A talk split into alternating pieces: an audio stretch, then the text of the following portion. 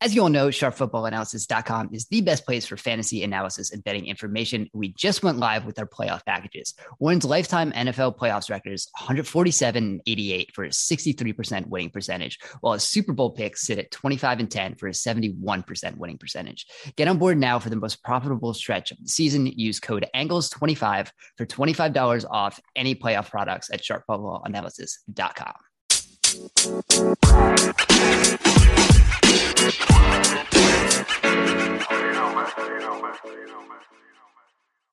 Hello, welcome to the Sharp Angles podcast. I am Dan Pizzuta here with Rich Hribar. Welcome into the Pro Bowl reaction show. Just, uh, just kidding. Uh, we are we're here to uh, preview Week 16. So we're we're almost at the end. Rich, how you doing? Good. I'm ready uh, for the holidays. You know, I'm not supposed to be on the show. I said last week I wouldn't come on the show if the Cardinals lost to the Lions, and they said I was contractually obligated to appear. Uh, but I'm not supposed to be here after the Cardinals absolutely no showed and got flambéed by Jared Goff. Yeah, so that was that was the thing that happened, and like convincingly, like that was not like yeah. a weird win. They got like, that was yeah.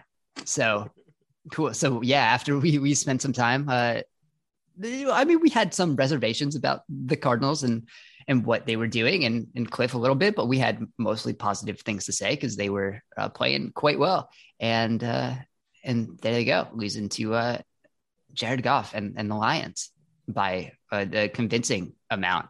Um, so we'll we'll get to the Cardinals in a bit because I, I will let's just I guess start there because uh, they're they're Saturday games. So uh, we're going to go through these games uh, like they're going to happen at the time they're supposed to happen, and the people we are expecting to play are going to play. Um, which at this point we don't know if that's going to be the case, but that, we're just going to uh, dive into that uh, for now. So I mean, Indianapolis at Arizona, uh, Christmas night. Um, this game got a lot more intriguing after what we saw Arizona do because it was just uh, like nothing, nothing they had done well before uh, w- was working, and it was kind of some of the hesitations we had, especially without you know no DeAndre Hopkins. It the amount that the Cardinals were able to like scheme some things up. And like there were some throws that like maybe could have been hit, but like there were not a lot of like really well opened and, and throws. And um, that that was part of the problem early in the year. And Kyler was able to get past that. And we talked about it on the show how like through the first stretch of the season, he was completing like 75% of his deep passes, which was insane. And obviously that wasn't going to ha- continue to happen. He's still at like 60%, but that, that's still a, a, big difference. And he needs to be so pinpoint with some of these throws, especially now that like AJ Green is going to be that guy. Um, and then though, when you look at, at the defense, man, the, the, defense just like wasn't able to slow anything down. And when it, like Craig Reynolds is, is running through you, you have like Amon-Ra St. Brown and Josh Reynolds, like this, it's, it's a little bit concerning for the Cardinals. Yeah, I mean, we've known for all season like the biggest weakness the Cardinals have defensively is that you can just you can power run on them, and like the the saving grace was they were just getting ahead on teams, and you know teams weren't able to stick with the run on any level against Arizona. Uh, and then you know when you, we've seen now two weeks in a row, or if you can, you know, you have positive games. So the Packers did it on Thursday night. You know that was basically their whole game plan with Davante Adams out. You know, uh, was was a short pass game and to lean on the run game, and that's kind of uh, been like the mo. They they're they're number one in the NFL, or 32nd, I should say. They've allowed the most, uh, the highest rate of explosive runs per carry in the NFL. And uh, good news, uh, they face the guy that leads the NFL basically. Yeah, every... no explosive runs coming here. yeah, good news. They face Jonathan Taylor uh, on Saturday, a team that just won a game where their quarterback had 57 passing yards. So, uh, yeah, r- real tough outlook here for the Cardinals and what their biggest weakness is versus what the strength of their opponent is on offense. Um, yeah, it's gonna be it's gonna be some tough sledding here uh, for the Cardinals. But I mean, the Colts are interesting too because the defense has started to really come alive the past what six weeks now. Uh, they haven't allowed a wide receiver to have more than 55 receiving yards in a game since week nine. Uh, the, their their yards per attempt uh, have really sagged 5.6 yards allowed per attempt the last five games. Uh, and that includes games against like Tom Brady and Josh Allen. So it's not like they're just beating up on vagabonds like the Dolphins are. Um, yeah, so it, it's going to be a really intriguing game. The Colts are a team that like they they literally could be on like a 12 game win streak right now if it wasn't for a couple bad bounces their way and a blown a blown game or two. Uh, but we got two teams moving in the opposite direction. Short winded, long winded there. yeah, I mean, I, I the Cardinals are, are still good, which like we don't want to you know throw them down too much like they they can they still have enough talent where it's going to be like i don't i don't think that we're going to see like this isn't a, a, pittsburgh steelers from last year where we just kind of saw a drop off coming and, yeah. and the record was completely like we knew the whole time. Like the Cardinals are still good. Um, you know, whether they're, you know, the top team in the NFC, which they looked like for for a while, like they they need to figure some things out and really do uh starting um yeah, heading into Saturday night. Um, but yeah, for Indianapolis, man, like I it's, it's such an interesting dynamic on offense, right? Because I tweeted during the game, like like we're still getting into the, like the Jonathan Taylor MVP thing, which like it's just it's not going to happen. No, um, but it's fun. But, it's fun. But, right. Well, Cooper so, Kupp like, is MVP now. Now we got that conversation. Sure. Yeah. Everyone's everyone's MVP. MVPs to everyone. Um, you know what? You made it through this season. MVPs for everybody. That's right. um, so and I, I, t- I tweeted during the game like Jonathan Taylor's biggest impact is like keeping the Colts from getting the full Carson Wentz experience right like, every game. Um, but then it, during during that game, like Wentz was still trying to give them the, the Carson Wentz experience, and they're like, no, no, no, no, we're we're good. So like he he tried to he tried a couple giveaways in that one, even though he did only have like 50 yards. Um, and what's interesting is like how well Jonathan Taylor is doing. Like we know these breakaway yards, and it's kind of like you know we we did talk about this earlier in the season along with Derrick Henry, and then we shifted to Jonathan Taylor of how they're able to have these big runs against loaded boxes, and when you're able to block those up, right? It it kind of can go to your advantage if you have someone like Jonathan Taylor, because if you have that stack box, there's no one there in, in the backfield, in the defensive backfield. Yeah, Adrian Peterson stop, made a career stop a big run. Yeah. so uh, as I'm looking here, uh, Jonathan Taylor has 68 attempts uh, against the stack boxes, um, 0.21 EPA per play. That's nuts. That's like top quarterback uh, type of EPA per play there. Um, a positive EPA on 47.1% uh, of those rushes. A boom play, which is uh, EPA of 1.0 or more on 11.8%. A bust rate, so uh, a EPA per play of uh, negative one or less of just 1.5. So like those aren't negative plays at, at all. Those are uh, amazing uh, kind of numbers there where you're able to, to move the ball and have big plays there. So like they are able to create some of those big plays uh, by going against a look that should not uh, create those. So, and I think that that really goes to uh, the the offensive line too, because they have so many good guys blocking 56 uh, of those um, runs go without a blown block, 12 only 12 had a blown block and when there is a blown block um, all of those numbers uh, go down um, and that's where all those bust plays are from um, and, and, everything there. So like everything is just clicking really there and like all those pieces are in place that uh, they're going to be in every game enough that that run is eventually going to break and kind of like that's kind of a dangerous way to live uh, but that's what they've been able to survive on all season yeah, I mean he's on a, a, crazy run. I mean, next gen stats have him what he's got 418 yards over expectation. The next closest guy is Nick Chubb at 179. Uh, so double double that. Uh, you know, just just an insane run he's on, and we've seen it. And it's continuous. I mean, he's now scored a touchdown in 11 straight games. Uh, it better not end on Christmas. I'll tell you that much. Uh, I don't, I don't want any coal in my stocking because uh, I'm riding this Jonathan Taylor experience in multiple fantasy leagues here right now. Hopefully, we get an Alvin Kamara like uh, run out uh, on Christmas. You know, a little six touchdown game. No one will object to that except for his opponents. But you, you know, the Carson Wentz thing is interesting to me because I think like a huge part of the public's perception is still like he's been good, um, and I think he's been fine. Uh, but there's a lot of underlying stuff that shows that he really hasn't been that good. And you said like they've been able to kind of mask that just by the offensive environment he he's been in. But 6.1 yards per pass attempt the last eight games. Like it's not just like a one or two game thing. Uh, really, the first half against the Bucs was the only time like he's been a strong in like the last two months of passing. Uh, so I mean, there's gonna be a, it's gonna be a time we keep bringing up with him and Garoppolo all the time. Like it's like there's eventually gonna be a time where those guys are gonna be called upon to like really carry the offense. And uh, do they do they punch their way out, or is it gonna be kind of the same old same old, or we just end the same way we thought we would? Uh, even though the journey kind of led us in a, a few other peaks and valleys of saying, well, maybe. Yeah, that's just that's where we're gonna be with with Wentz, and I mean for or whatever you know Arizona hasn't really been able to do uh, against the run. Like you still have those pass rushers, man, and like if they can get to Wentz, like that's that's what you do, um, and and that's gonna that's not gonna work. And, and again, we've kind of talked about this. The the Colts don't really have you know any of those wide receivers that really um, that really scare you too much, especially in one on ones. And you know, Arizona still has a, a really good secondary. Um, you know, we those pieces have been playing, you know, better than we expected at the start of the season. So, uh, you know, they still have a lot of speed there. So if the Colts kind of have to play that type of game, like that's going to play to Arizona's advantage on that side of the ball. So kind of have to keep it close, and still have those uh, be able to to run the ball because I think that's what you're going to be able to do um, on the Cardinals, and, and that's where the strength of, of the Colts is. And like again, the less the less you have Wentz just like dropping back 30 times, uh, the the better off you're, you're going to be. Um, so uh, let's move on to to some of the the Sunday games. Um, and you know, let's talk. I mean, Lions Falcons, the highlight game of the.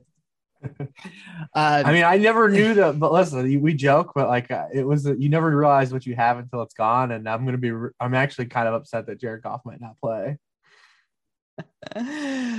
uh yeah that's uh i mean yeah for to just just to see well, like what they what could they could keep doing. Like jared goff was like legitimately good. Um but we, we don't have to yeah.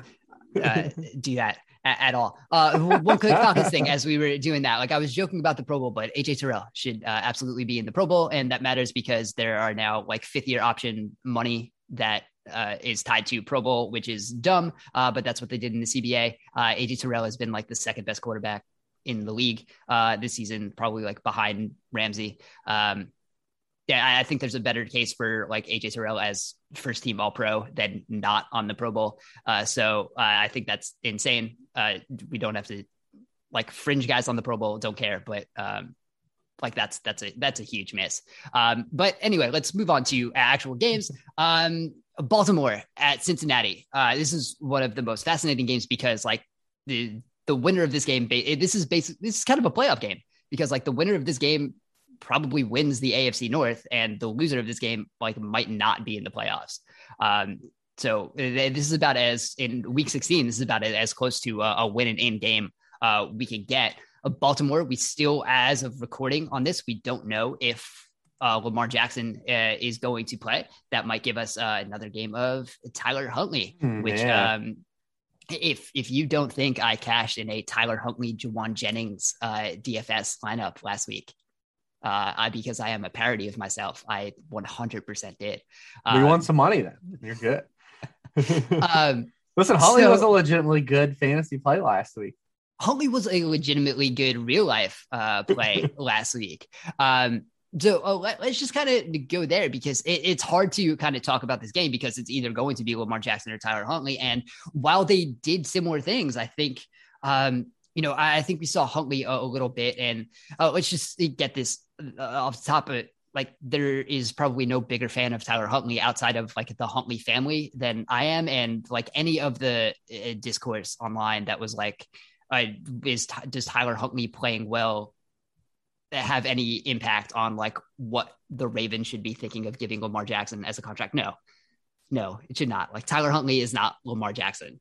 Uh, and if that's that's coming from me, I, I think you can be pretty safe uh, to say well, you're okay paying Lamar Jackson. But the kind of what they did is like Huntley got the ball out just a little quicker, um, and I think that that just kind of that masked some of the the deficiencies they had. I mean, when you can pepper Mark Andrews for for as much as he did, and for Andrews to like actually catch uh, the, the, all of those passes, like some of them were were tightly contested. So I, I think a lot of it worked out there. But like what what we saw there was Huntley is not going to be overwhelmed, which I think is good, especially if he has to play against a Cincinnati uh, defensive line that's been playing, you know, really well. Trey Hendrickson uh, has been good. and think uh, he's a Pro Bowler. Um, so I, I, think they can, you know, keep uh, some things in place there. And of course, if it's Lamar, then you just, you know, have Lamar there. And I think uh, on the other side of the ball, when we're looking at what you know Cincinnati's offense can do. I we're like we're just still waiting for it to be like unleashed, right? We kind of talk about it every week. Like Burrow's playing really well. Uh, they have Ja'Marr Chase, who's you know up and down, but his highs are, are huge. You have you know, Tee Higgins, who's good. You have uh, Tyler Boyd uh, running leak now, um, but it just like we don't have an offensive two wide receiver yet, which which we feel yeah last week yeah yeah, yeah I think like that's, that yeah, it's been. I think that's that's been a big thing um, this year because I, I, think there's been a couple more teams who have uh, been doing that over the past uh, couple weeks. So uh, we're we're seeing different variations and, and it's fun when you can you know spring guys. Um, you know, I think the the Rams ran it with Cooper Kupp. Um, I think like two weeks ago. Um, so yeah, I mean, we're we're seeing like cre- some creative designs here from Cincinnati, but we're just never like seeing it like be put together. Like I feel like this really should be a team that like is uh, just a little better offensively. And we, we, talked about it a little bit last week. Um, there's just like, it, feels like there's um, another gear they have that they just, you know, whether it's, you know, coaching or whatnot, they just like haven't really been able to reach. And, you know, against a, a Baltimore secondary that again, still like doesn't have anyone. Um, like they, they had a guy in, in 17 uh, covering Davante Adams last week. So that, that worked out as, you know, you would think. And and and you know, if everyone remembers, Le'Veon Bell had 17 during the season, so it's someone they picked up over the course since they didn't have Le'Veon Bell. Uh, so that guy, that guy just came off the street, and, and, you know, basically that's they that's what the results warranted. Uh, the Bengals, yeah, it all comes down to Bengals mix. I mean, the Ravens are are doing what they can, and to, and they've been doing it all year to kind of mask. We've talked ad nauseum about the the situation that they've been placed in, and they're going to probably look back and realize that you know they if they would have stolen a couple of these, the ball goes their way. But it also could just be variance because they also won a game on like the longest field goal in NFL history.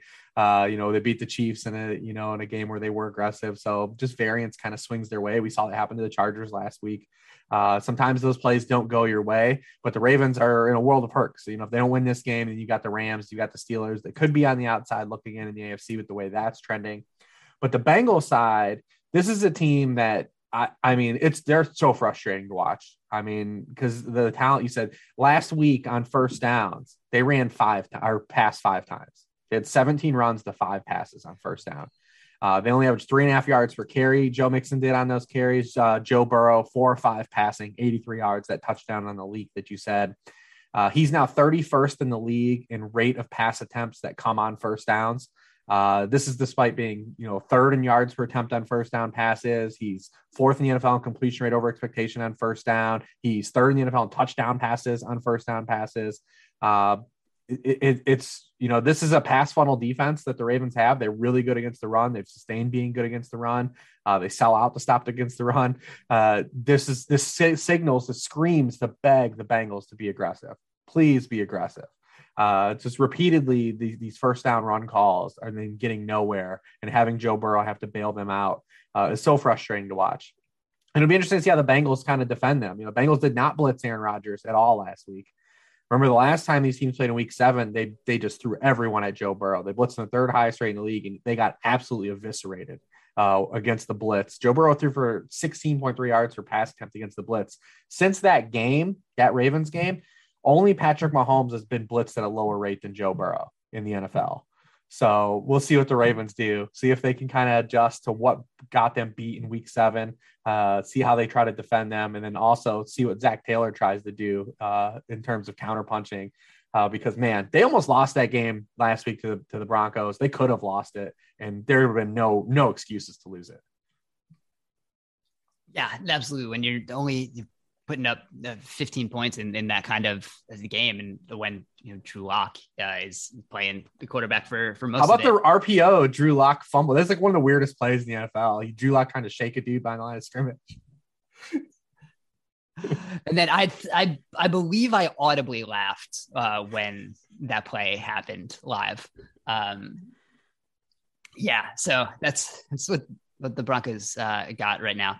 Um, but yeah, I mean, we we did we talked about it before. We we wanted to see more from uh, more from the Bengals, and we kind of expected them to to handle the Broncos a little bit more than uh, they did last week, and they just like they they really didn't.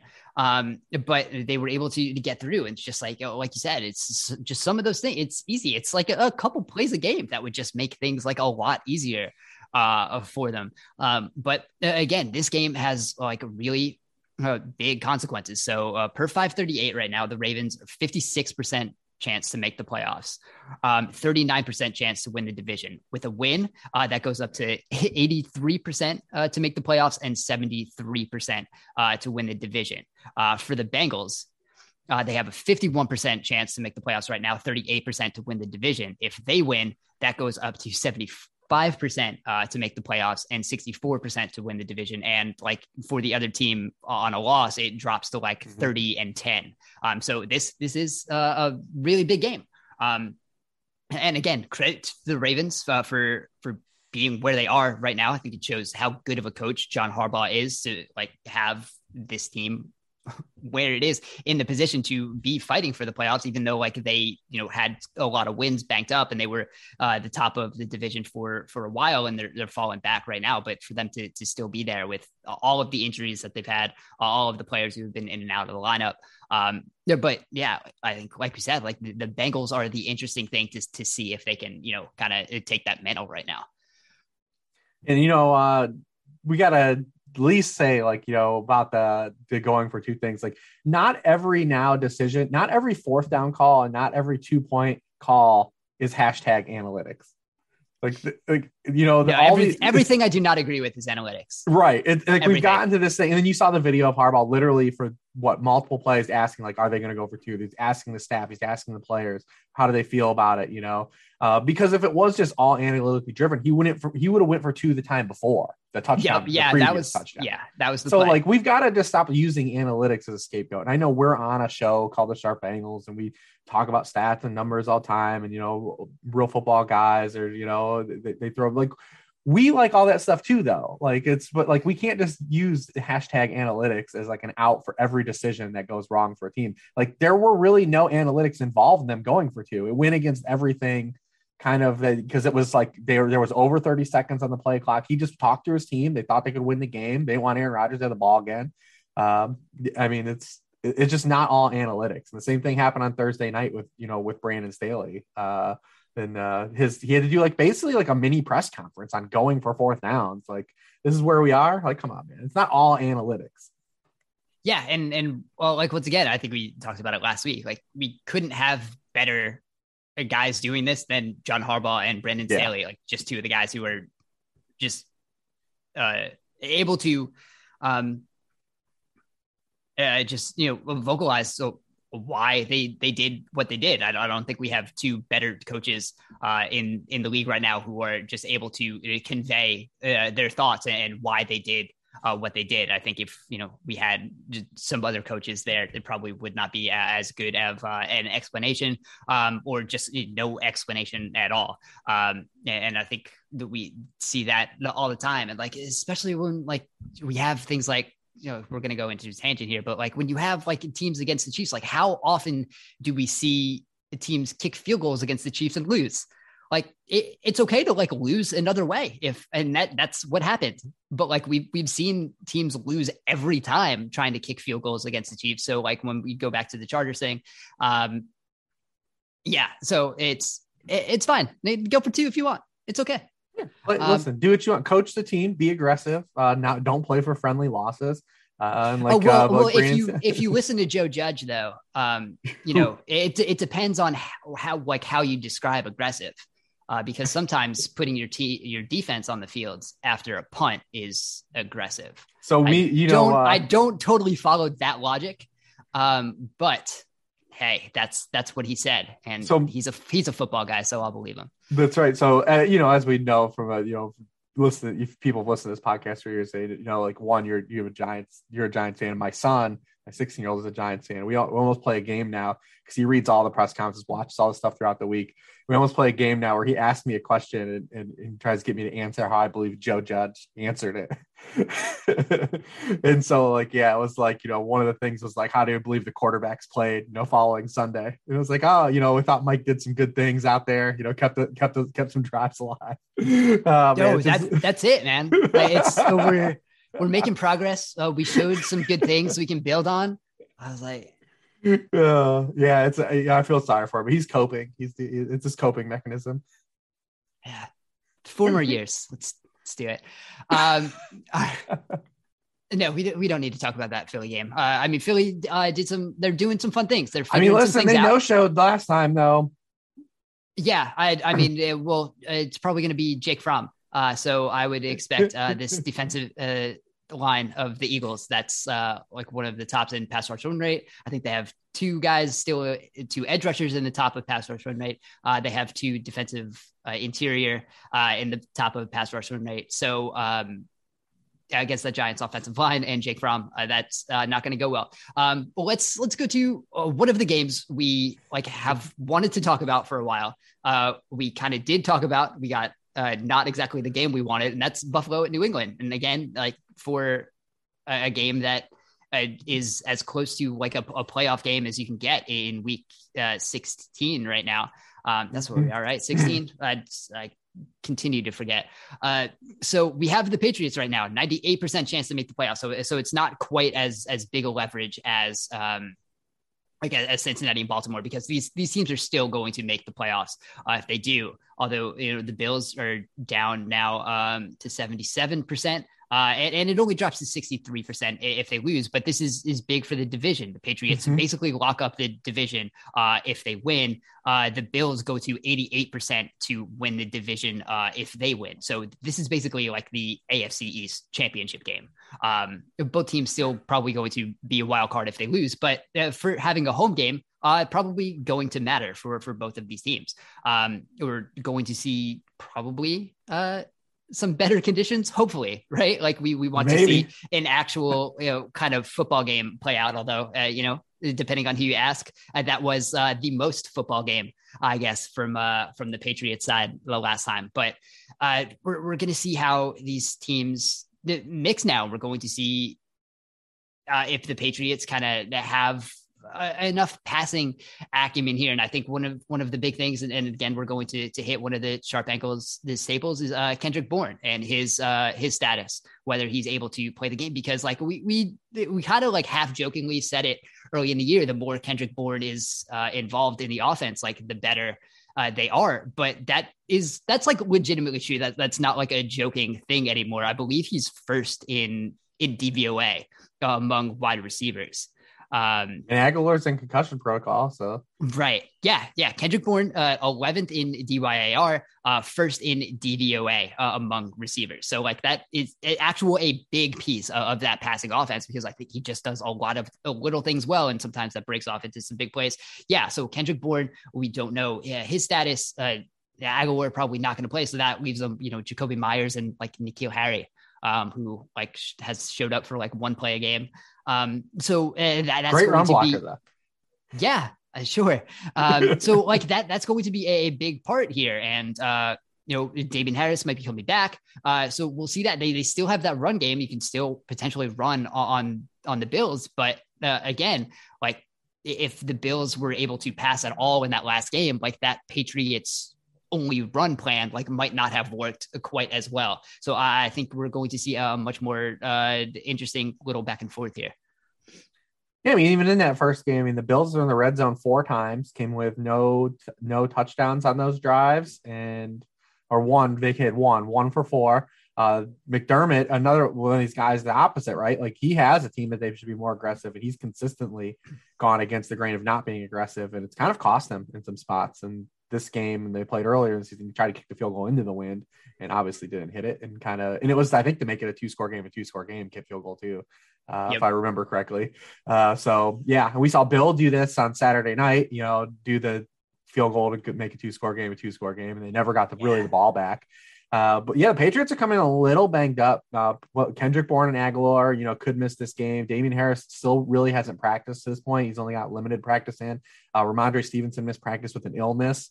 Uh, so the two running backs are, are, a little questionable. They also just couldn't run the ball in the Colts uh, at all on Saturday night. But the Colts have been a lot, but really good run defense all season. But the Bills, I, I imagine, will will adjust if you come in without the weaponry, with any pa- out any passing weaponry, and what you did to them last time in terms of running the football. So it's going to be interesting to see kind of the cat and mouse game because I do think that the, just the Bills and how they played offense was fine when they played. You know, you're, you're not going to have the conditions that are going to force, you know, Josh Allen to, you know, kind of have the 50% completion rate. Uh, he threw the ball fine 30 times still in that game. I think they'll have a lot more success throwing football. I'm really curious now to see with Cole Beasley being out, if we see some fun stuff that we saw last year from them, you know, with yeah. Isaiah McKenzie, are they going to use any of that jet motion stuff?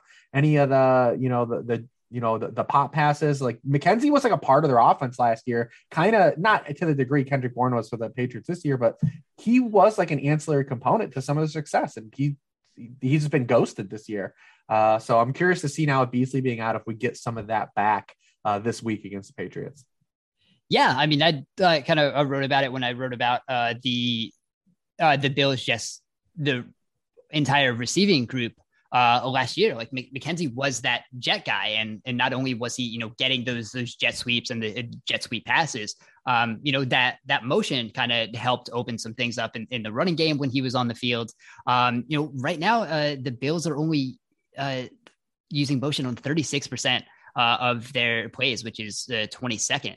And um, last year uh, that was 41%, which was 21st. So it wasn't, you know, huge, but I think in, in the ways they were doing it kind of helped uh, open some things up. And so uh, I think maybe we see uh, some more design runs from, from Josh Allen. I think there, there's, you know, the things the Bills have, you know, in their toolbox that we have seen them use in the past. And, you know, that the, the McKenzie part is, is there. I think we, we saw him in, what was it, the week 17 game, right? When, when Beasley didn't play, like he was just actually their slot receiver, right? And, and he did fine. Um, so I, I, I, think we could we could see that. You know, you have the Gabriel Davis who's who's coming out, can find a, a big play into into the red zone every you know once in a while. Um, and then I think we're we're seeing Stefon Diggs uh, to come into it a little bit. That's been nowhere near what it was last year, but he's still getting open at, at a, a crazy rate. Um, and so there's there's still a lot of things there that we can like on the Bills. But again, it's just you know this is we've talked about it the most high variance team uh, in the league.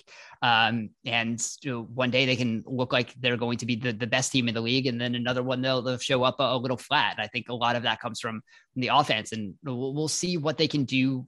You know, running the ball too. Like we kind of talked about, like the Patriots are a physical defense, but you can run on them. Um, it might hurt a, a little bit, uh, but uh, they haven't been great at stopping the run. So uh, we'll see. And, and the Bills just kind of haven't been uh, a team that is going to try to do that, you know, all, all, that much. And that goes back to last year too. And that was great because they were one of the most efficient passing teams uh, in the league this year. Not so much. They kind of might need that change up a little bit. And they just, they don't have that necessarily in their toolbox, uh, but we'll, we'll see if they can do that. And like, they've been trying to spark some things like Zach Moss has been, um, you know, a, a healthy scratch. Um, which I believe they, they think Devin Singletary is a slightly better, you know, runner between the tackles for that, and you've gotten Matt Breida a little bit. Um, so it's they're they're trying to figure it out, and, and it just hasn't completely clicked yet. Um, and I think if they can get that running game just a, a little bit, it it gives them just a, enough of a change up that they can you know have some more looks and and it helps the passing game out a little bit. I'm, I'm not I'm not team establish it right now, but I just kind of mm-hmm. it's kind of like the Chiefs thing, right? They just you kind of need that other thing to stop defenses from doing everything they can to to right sell out for the pass. And I think that's kind of where the Bills have been at, at some parts of the season. Yeah, I mean they've definitely been in, in, these spots like the Jaguars game, especially where they couldn't run the football, and the guard play has been bad all season for them. I mean it's a bummer they let guys like Wyatt Teller and Quinton Spain out out the door, and those have been two problem areas for them the entire season. Um, but we hey, listen, Saturday we had the same thing. Like the listen, we've been questioning the Patriots basically the entire year. Like what happens when they have to try to pass their way out of a game, and you know, they had to, and it, it the results weren't there. You know, Mac Jones started to make some of the mistakes he hadn't made, right? Uh, we saw some. Of that. I mean, the interception he threw to Darius Snyder before the first half. Absolutely, that was probably the game. Like that that play. Yeah. Like you know, if you can go back, like that was just that was basically what locked it up for the Colts. But yeah, if the Bills can just force the Patriots to drop back and throw the football, I mean, this game is going to be completely different than when it was. You know, in the wind, the wind. Uh, it was it was a couple weeks ago. Yeah, and like was so this is going to be, you know, I think one of the the more fun games because we just have, uh, you know, two uh, really good teams. I I think we can you know comfortably say that um, going for basically again we have a, a, like de facto AFC East championship game here. So uh, I think that's going to be fun. We'll, we'll see some of the counter punches and I think we'll get a slightly more appealing game than we got uh, this first time. So, it's funny as, how we're almost working our way all the way back to like oh yeah the Chiefs were always the best team in the AFC uh yeah. So uh, let's let's let's hit them real quick because this is going to be a fascinating game for them because of the point they are at right now. So as of um you know Thursday morning when we're uh uh, recording this uh, right now, players on the COVID list uh, include uh, Mike Remmers, Blake Bell, Nick Bolton, Rashad Fenton, Tyreek Hill, Kyle Long, Lucas Niang, Armani Watts, uh, Travis Kelce, Harrison Butker, Charvarius Ward, um, Chris Jones, uh, so that is that's a lot of players and uh, a lot of a lot of good ones. So if we have this passing game that potentially without Tyreek Hill and Travis Kelce, mm-hmm. I mean, just without one of them is uh, is going to change some things up. Um, without both of them, uh, this uh, is I, I don't exactly know what that really looks like. Um, I I feel like if, if you could pick one of them to come back, it, it's probably Kelce, right? Because of kind of what he can do in the middle of the field. You can maybe stretch the field somewhere else. Um, because if they don't have that, like it's it's really hard to to have that counterpunch that, that they've kind of had, um, you know, throwing into the the intermediate level because they they don't really have another piece there. Um, so I all, all of this comes down to like how healthy they can they can be and and who it can or cannot come off that list uh, by the time uh, this game against the Steelers rolls around. I'm not. I don't even know. Maybe I'm just so biased. I'm so entrenched in on how bad the Steelers team is that I don't like. The Steelers should have lost to a team that had Nick Westbrook-Ikhine and D'Onta Foreman as their key offensive players last week. Uh, they scored 16 points in a game that they had four turnovers on their in the Titan side of the field and uh, I mean, this this Steelers team is just it's not very good, and it's not your grandfather Steelers defense at all. They've not they they've now been outrushed 907 yards to 332 yards the past five games. I mean, they they're just getting absolutely bludgeoned. And uh, Chris Wormley got hurt in that game. We'll see if he's going to play. So they might be down another defensive tackle. It's going to be because can Andy Reid just line up and run the football in this game? We haven't seen the Chiefs do it a lot, but they actually might be able to we might uh, yeah, so that's I, I, think that's that's the question here right? Like is is this now like the the game plan like we've kind of been mm-hmm. expecting a little bit which we talked about the bills. Like do you have that change up? Because especially when you look at what the pittsburgh is they're 20th in defensive dvoa but they're ninth against the pass and 30th against the run. So is this like you just going to light up Clyde Edwards Helaire and, and run or, or yeah, uh, I mean, uh, Darrel, Darrel Williams. Yeah. Is like th- that might be uh, the game plan the Chiefs have going for them. And if they can get that going, you know, that might help them uh, down the line uh, a little bit to have that change up exactly like what we, we just talked about. Um, so I think that might, that might be the pivot point here, whether, you know, one or none of, of Hill and Kelce are back. Because I still do think the Chiefs defense, the way they've been playing, is is going to be fine against the Steelers mm-hmm. offense. I mean, every every defense is, uh, but you know the the the Andy Reid has pulled his magic again on the offensive line. I mean, you go back to even his days in Philadelphia, like they don't invest a lot of supreme capital in the offensive linemen, uh, and he's got he's really kind of maxed out, uh, you know, talent, and they've done it again with you know Creed Humphrey and Trey Smith. Uh, both those guys are playing really well. Uh, if they want to come out and run the football, I think they're going to be able to do it here. And it may be dictated by the circumstances during that they have to run the football, anyways. Like we said, with the guys being out, it's not like they're going to drop back 35 times and throw to Byron Pringle. Uh, I don't think that that's really going to be uh, an optimal decision either if both those guys miss the game.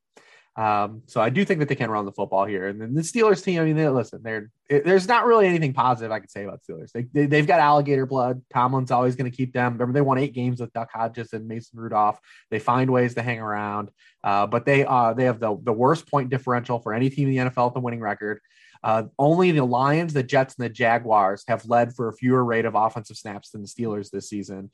I'm I mean, what do you even get if you're the Steelers? Like getting the seven seed, like cool, you did it again. You you made it. You you went one and done in the playoffs. Uh, this is still a team that's in a complete state of purgatory uh, as an organization. Yeah, it's it's it's a team that needs to you know figure out what what the future looks like, kind of now. And I mean, we've been probably saying that for weeks. I think we said yeah, they've kicked the can, in, they've kicked the can season, for five yeah. years at least probably not five, at least three seasons they've kicked the can. I think the Duck, the Duck Hodges Mason Rudolph season two years ago was like the the very first like time like let's start to build a contingency plan, and they've just and all they've done is the same thing since then. Yeah, it's it, yeah, it's something they one because all it took was the defense started to look bad, right? Like uh, they've lived on this cachet yep. of just having this one of the league's best defenses, and now that defense has had some injuries and kind of come back like now you see how it just illuminates how bad this offense is. Yeah, it's it's not it's not fun to watch, and it hasn't been for for a while. Um, yeah, uh, but if we go back for the Chiefs a little bit, and we're gonna you know hark on some some playoff things, like right now, five thirty eight, 99 percent chance to make the playoffs, ninety five percent chance to win the division, sixty two percent chance for the first round bye. With a win, that percentage to uh, get the first round bye goes up to 70%, uh, which is you know, pretty big. But if with a loss, it goes down to 22%. So uh, this is a big game for the Chiefs uh, getting that top seed, which, like you said, uh, we've we've gone all this way. Uh, did 16 podcasts now and uh, and counting for the Chiefs to be back as the, the number one seed in the AFC. Um, I want another just, Chargers Chiefs game though. Give us another. Yeah, one. man. I I really do. Both were uh, good. Was, Both were good, fun games. Give us the third. Yeah. Um. Yeah, I I just kind of I I want just more more good Chargers games here because it, it feels like they're figuring it out. Like we don't have to preview that game because they're playing Texans. Um, but yeah, they, they just feel like the good good things are, are, happening for them. They're figuring out the offense uh, a little bit. The defense is you know coming together and, and should be healthier. Um, you know that that defense was completely different with Derwin James on the field against Kansas City uh, than it Kelce was. Kelce had one catch uh, before Derwin yeah. James, and then uh, once Derwin James was out, it was it was the Kelce show. Um, so what getting healthy on that side of the ball going to be real big uh, for the Chargers. But man, I, I think they're they're really good. Um, and uh, whether that kind of shows this year in the playoffs or, or not, I'm not totally sure. But like, there's there's some really good signs for for that team uh, going forward. Um, well, hitting on your quarterback uh, is very good, and then when it looks like you may have hit on your head coach back to back years, uh, it does definitely sets your franchise up for a good run. Yeah, those, those two things happen to be pretty important. Um, well, we're in that same thing this year. I mean, look at, I mean, these look at what's happened to Trevor Lawrence and Zach Wilson like through the course of the season. I mean, both of those teams now are going to end the offseason not knowing if they really solved any of the problems. Yeah, uh, I mean, uh, watching, I, I, have, I still have a lot more um, faith in Trevor Lawrence than I do uh, Zach Wilson. Uh, that might be a problem. Uh, that'll probably be for an off-season podcast because we don't need to go into uh, Jets uh, quarterbacking here, but that might be an issue. And well, um, everything they might have botched it all. Not to make this a Jet segment, but like, what what piece of faith has this Jet Jet staff given you this year? Like, there is nothing that this Jet staff has done outside of Zach Wilson either that says like they they got this right. Um, so I, I still like some some things that Salah has done. Um, you know, we knew that secondary was going to be terrible. So I I'm not putting too much of that on them. And I think the the offensive structure is actually pretty good. Um, I think when you look at some stuff, I, I think Mike McDaniel is uh, sorry, uh, Mike LaFleur. LaFleur went to the Jets. Uh, McDaniel still with uh, the 49ers. Um, I, I, think uh, Mike LaFleur has done uh, a really good job there. Uh, so I think there are a lot of, especially like when you look at like what the Mike White game was. Um, like there, there's some some good things um, happening in, in, that offense, and just the the execution uh, depending on who the quarterback is, uh, ha- has not been there. So um, I, I, think there are some positives uh, with that with that staff. Uh, not uh, that's not the biggest concern I have uh, with well, what they're going to do uh, going forward. Um, and they're now probably going to have you know two high picks, so um, you know, we'll, we'll, we'll see what they they do with those. But yeah, uh, interesting interesting times for the Jets. I have a feeling they'll be defensive players. Yes, I I have that that feeling also. But also like I they I think they kind of still need some help at at receiver. Um, you know, Corey Davis wasn't what you really like wanted uh you know Corey Davis to be. Although uh, I mean we love Elijah Moore. Uh, it's he's really good, but then uh, I think you you still have a, a lot of things that you kind of need needing to figure out there. And I mean, they're they've been going like four wide because they don't really have like a, a tight end uh, that's going to be able to like use what we kind of thought some of those you know heavier Shanahan type system things are. Um, which is one of the reasons I've kind of really remember when what, they called what, Tyler Kroft their George Kittle in the preseason. Uh,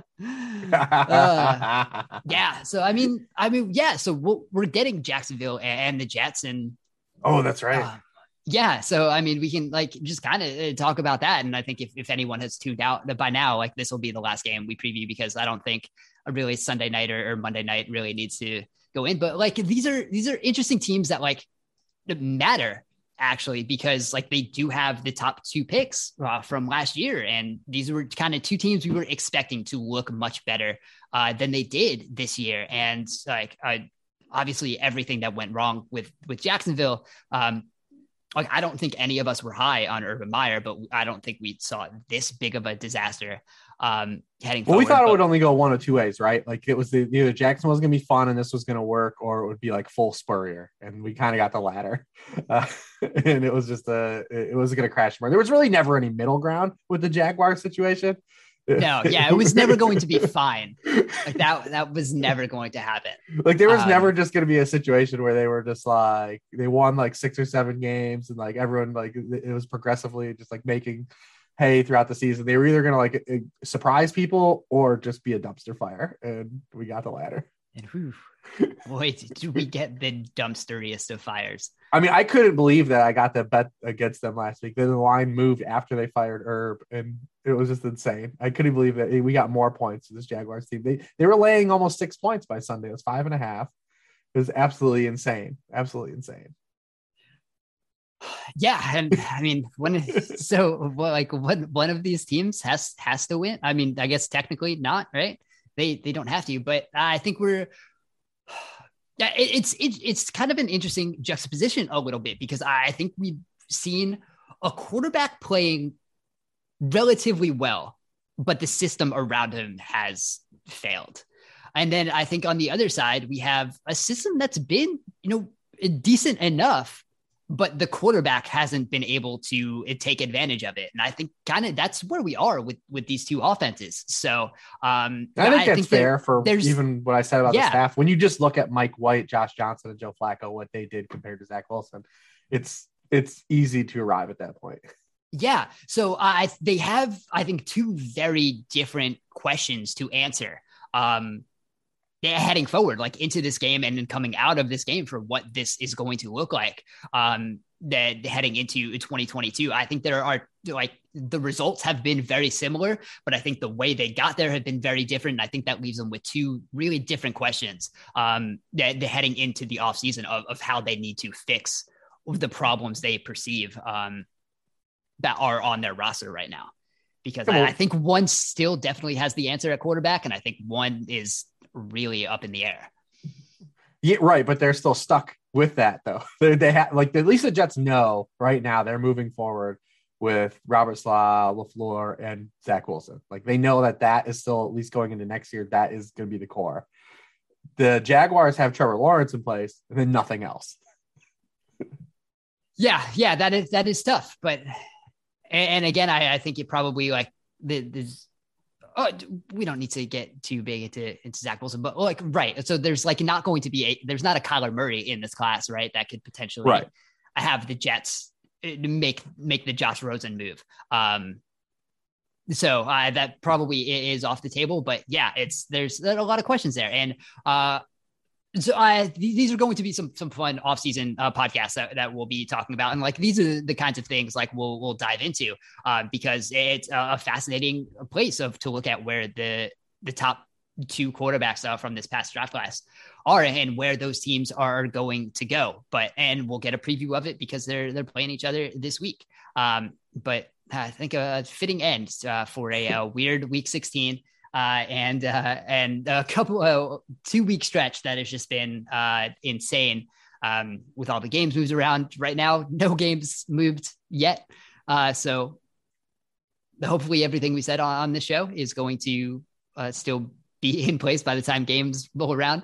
Um, so on that note, you can find all of our work on sharpfootballanalysis.com. You can find Rich's worksheet, uh, which has covered uh, everything from all of these players moving and all of the all of the players in and out. Uh, it's constantly updated. Uh, you can find that uh, again if you're not subscribing to that, you absolutely should. Um, you can find Rich on Twitter at Lord Reebs. You can find me on Twitter at Tampazuda. Thank you guys for listening, and we will talk to you again soon. You know,